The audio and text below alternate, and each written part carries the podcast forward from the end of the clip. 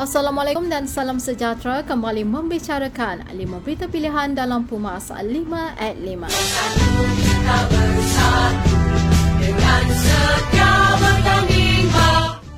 Ahli Dewan Undangan Negeri Macap, Dato' On Hafiz Ghazi mengangkat sumpah sebagai Menteri Besar Johor ke-19 di hadapan Duli Yang Maha Mulia Sultan Johor, Sultan Ibrahim Ibni Almarhum Sultan Iskandar hari ini.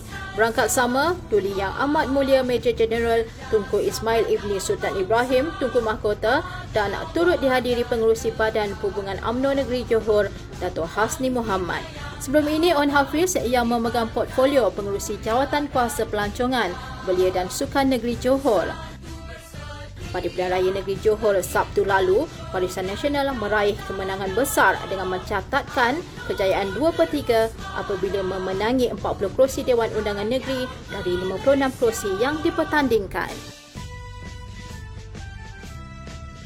Walaupun baru selesai Pilihan Raya Negeri Johor, Pimpinan Agung AMNO yang bakal berlangsung bermula esok pastinya manis dengan dua kemenangan dalam Raya Negeri Johor dan Melaka. Setiausaha Agung AMNO, Datuk Seri Ahmad Maslan berkata, segala persiapan untuk menerima perwakilan dan tetamu yang menghadiri pimpinan kali ini sedang rancak dilaksanakan. Kali ini ianya penuh dengan kemeriahan kerana kemenangan pada dua PRN iaitu Melaka dan Johor yang berjaya memperolehi kemenangan 2 per 3. Tentunya menggembirakan sidang perwakilan AMNO termasuk wanita, pemuda dan puteri AMNO serta pemerhati dari seluruh negara. Apapun, prosedur operasi standard SOP tetap dilakukan iaitu separuh Dewan Pengisian serta menggunakan Dewan Tambahan bagi program pimpinan Agung AMNO tahun ini. Kelainan yang ditampilkan sepenuh ulang tahun AMNO yang ke-75 pada 11 Mei ini adalah anugerah tokoh AMNO dari 14 sebuah negeri.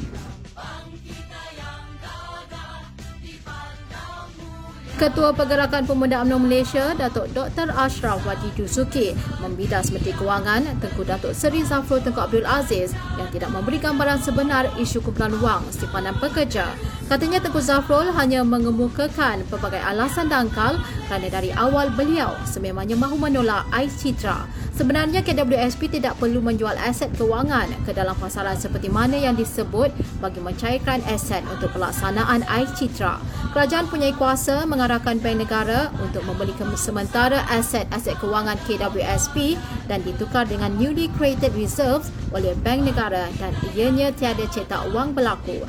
Jelas Dr. Ashraf, sekiranya kaedah ini dilaksanakan, tiada masalah kecairan maupun kejatuhan harga aset kewangan seperti yang Tengku Zafrul gambarkan. Ahli Parlimen Jelebu, Datuk Seri Jalaluddin alias melahirkan rasa kecewa dengan apa yang berlaku apabila program penyampaian bantuan persekolahan para pelajar di kawasan berkenaan terpaksa diadakan di luar Dewan. Beliau kesal dan kecewa kerana program untuk kepentingan masyarakat telah dipolitikkan sehingga menyebabkan penggunaan dewan dibatalkan oleh pegawai daerah Jelebu pada saat akhir. Inikah etika dan prinsip seorang ketua daerah? Jangan pekotak-katikkan orang Jelebu kerana kepentingan politik.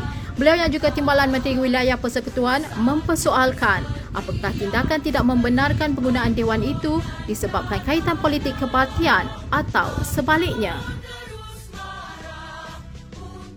Perhimpunan Agung AMNO 2021 di Pusat Dagangan Dunia Kuala Lumpur WTC KL sekali lagi melakar sejarah apabila ia diadakan dengan amalan norma baru bagi mematuhi prosedur operasi standard SOP yang ditetapkan kerajaan. Setiausaha Kerja AMNO Datuk Muhammad Sumali Ridwan berkata, perhimpunan kali ini berbeza dari perhimpunan 2020 kerana ianya akan dihadiri oleh semua perwakilan. Pada tahun lalu, hanya sebahagian perwakilan yang hadir di Kuala Lumpur dan sebahagian hanya mengikuti persidangan Perhimpunan Agung AMNO 2020 secara hybrid di seluruh 191 AMNO bahagian di seluruh negara. Tegasnya, walaupun dengan kehadiran perwakilan melebihi 5,000 perwakilan, Ibu Pejabat AMNO telah membuat persiapan rapi bagi memastikan ianya mematuhi SOP yang ditetapkan oleh Majlis Keselamatan Negara. Hanya separuh kapitasi Dewan Merdeka akan menempatkan para perwakilan, manakala perwakilan yang lain akan ditempatkan di Dewan di sekitar bangunan World Trade Center, Kuala Lumpur.